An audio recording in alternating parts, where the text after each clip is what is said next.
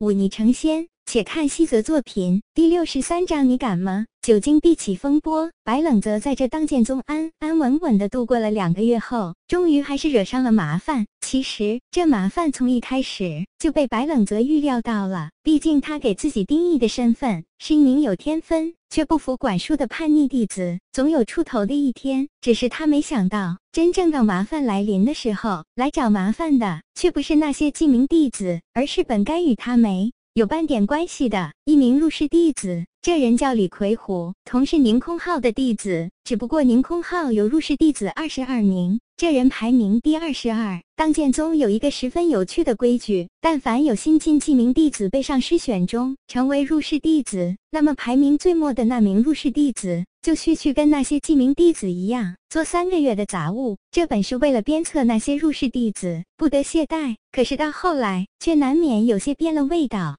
李魁虎的资质不能说差，只是这家伙却毁在了一个懒字上。之前还有一位新进门的师弟给他垫底，现在那位师弟都已经超过了他。在经历了三个月的杂物之后，李魁虎终于知道了这垫底意味着什么。他还算有些脑子，知道年底同门比试在即。也就动起了歪脑筋。他闲下来时，听那些记名弟子说，有一个人一入门就被宁上师赏识，赠了一本剑谱，于是默默记在心里。一番询问之。后才知道这人是白冷泽，于是就打起了自己的小算盘。你便是那白冷泽？李魁虎一人单剑的站在白冷泽面前，居高临下道。白冷泽看了看面前这脸庞漆黑、身高跟自己相当却要壮硕得多的少年人，点了点头，说道：“我便是。你来，我有话跟你说。”这李魁虎转身就走。走出几步，却发现白冷泽没有跟上来。他转过头，就看到白冷泽拿着一把扫帚，继续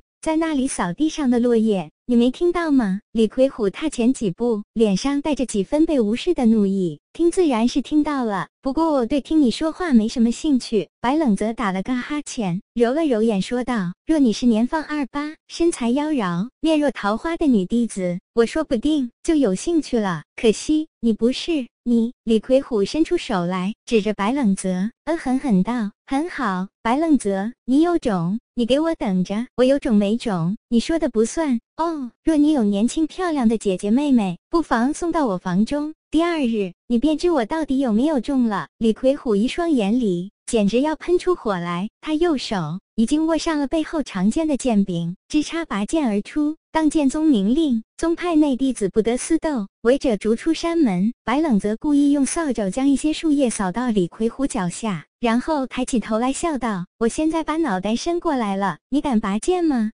这无耻的模样，自小就在当剑宗中生活的李魁虎何曾见过？稚气的七窍生烟，却毫无办法。两人僵持一阵，李魁虎猛地怒喝一声，留了几句狠话就走了。白冷则静静地看着他离开。耸了耸肩膀，说了一句：“无聊。”这么大的动静，那些记名弟子自然不会看不到。顷刻间，周围已经围了十几个人。在看到两人最终没打起来后，难免有些失落，也就各自离开了。消息就如同指缝里的水，捂是捂不住的。更何况两个当事人根本就没有要捂住的意思。当弟子告诉宁空浩这件事时，他正在看一本古旧剑谱。听到这事，手里的剑谱一下子合上，抬起头来问道：“那白冷泽当真说了这样的话？禀告上师，确实是这么说的。”弟子恭敬地回道。宁空浩沉思了几秒，点点头道：“我知道了，你回去吧。”看，这弟子离开。宁空浩继续打开那本剑谱来看，去哪里还看得下去？他深吸一口气，将剑谱插到腰间，起身走出了房间。下午的时候，白冷则照例去了山中那片幽静的小树林，有着二白的预警，他也不怕有人来，就那么肆无忌惮地练习着前世的一些搏斗技巧。这些技巧大部分学自那个便宜义父，还有一些是后来白冷则自己加进去的，招式很厉，大多是一击致命的杀招。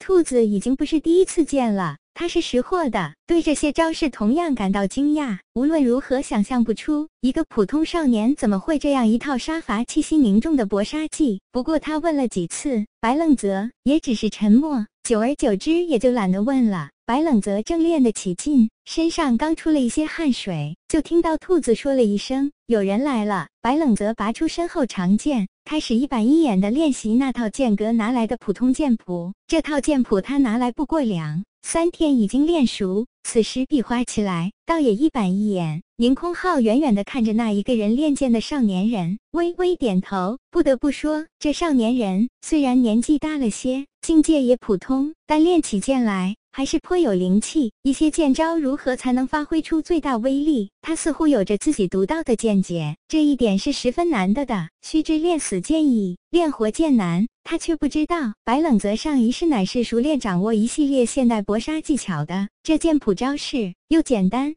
他只是看了一眼，已经牢记于心。练剑时流露出来的那种淡淡的杀机，乃是习惯，并非刻意而为。宁空浩略一沉吟，还是向前走去。他走到白冷泽身后十几步处，就看到白冷泽转过头来，在看到是自己的师尊后，躬身问候：“这剑术你练多久了？”宁空浩问道：“约莫两月时间。”两月。宁空浩微微颔首：“我听说你跟那李魁虎有些不合身。”魏师傅，没人愿意看到自己的弟子之间关系不睦。念在你是初犯，我就不追究了。但是要罚你一个月不得练剑。白冷泽惊讶地抬起头来，刚要说些什么，就听宁空浩接着说道：“你若不服，我也给你一个机会。那李魁虎不过五心境，你若能在擂台上胜了他，我便收你做入室弟子。怎样？你可敢挑战他？”原来这才是目的。白冷泽心下暗笑：什么关系不睦？什么处罚？不过是幌子罢了。看来自己这位师傅还是很器重自己的吗？有便宜不占王八蛋！白冷泽当即躬身道：“多谢师傅网开一面，弟子愿意挑战那李魁虎，那便定在三日后。若你赢了，你就是我第二十三位入室弟子。”